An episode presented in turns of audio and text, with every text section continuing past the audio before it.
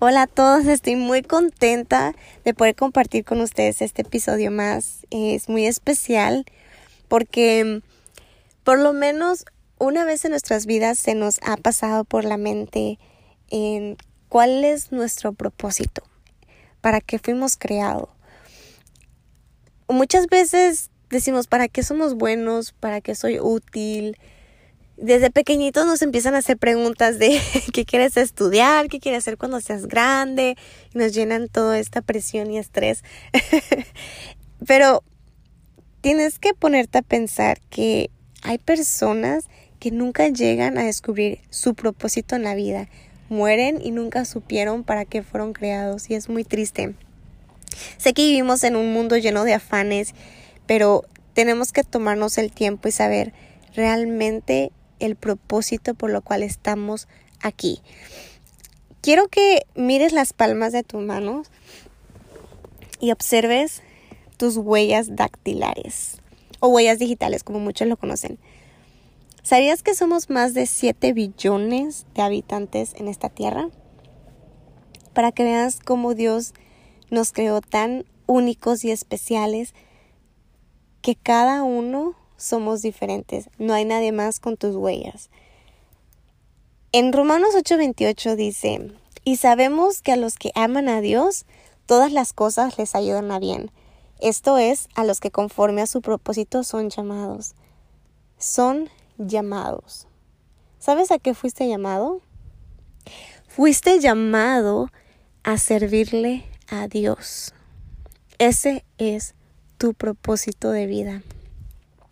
Pero realmente la pregunta es, ¿cómo? ¿Cómo le voy a servir a Dios? ¿En qué? ¿Cómo lo hago? Hay muchas maneras de poder descubrir cómo poderle servirle a Él.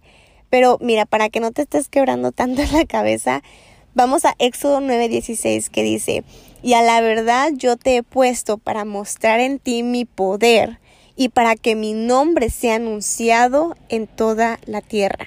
¡Wow! Dios quiere que tú anuncies su nombre en esta tierra. ¿Y cómo lo haces? Como sea. como sea. Dios nos dio ojos, nos dio oídos, nos dio boca, nos dio manos, nos dio pies, nos dio todas las herramientas para poder anunciar el nombre. ¿Cuántas veces has ido a un hospital a orar por un enfermo? ¿O has alimentado a un hambriento? ¿O le has compartido de Dios a un niño de la calle, a un joven con adicciones? ¿Cuántas veces le has hablado matrimonio que está a punto de divorciarse?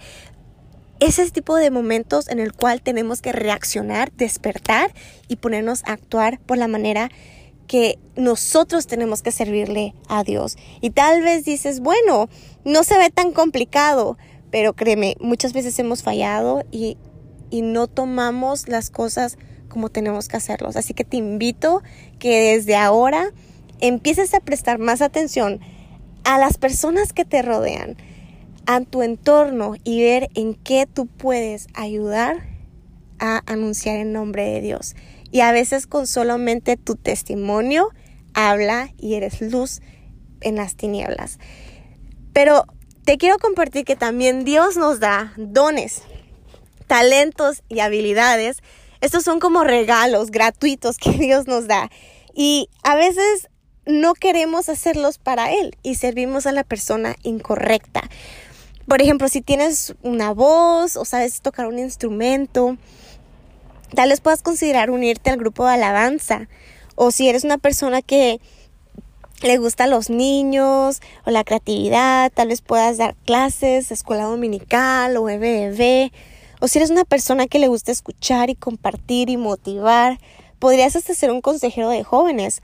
Hay tantos jóvenes que realmente necesitan escuchar la palabra de Dios.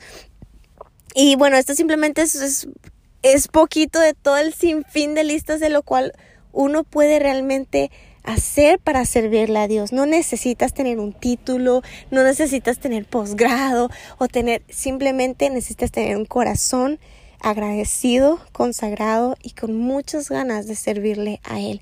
Porque créeme, hasta esta persona que quiere ser voluntaria en la iglesia, que quiere ayudar en eventos, que quiere ayudar a limpiar la iglesia, los baños, tiene un don especial en los ojos de Dios.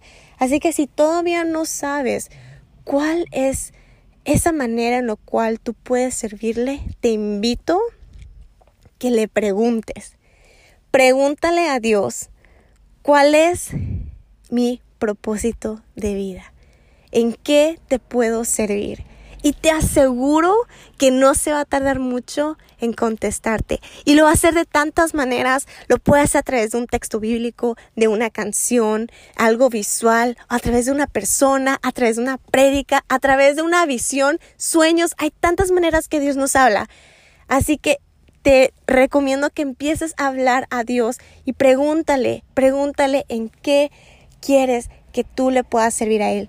Porque créeme, cada uno fuimos llamados a hacer algo especial. Y si todavía no sabes cuál es, es porque no se lo has preguntado. Muchas veces ya lo sabes, pero no tengas miedo en actuar y tomar ese paso. Ese es un paso de fe que Dios siempre te va a respaldar. Les deseo lo mejor y Dios los bendiga.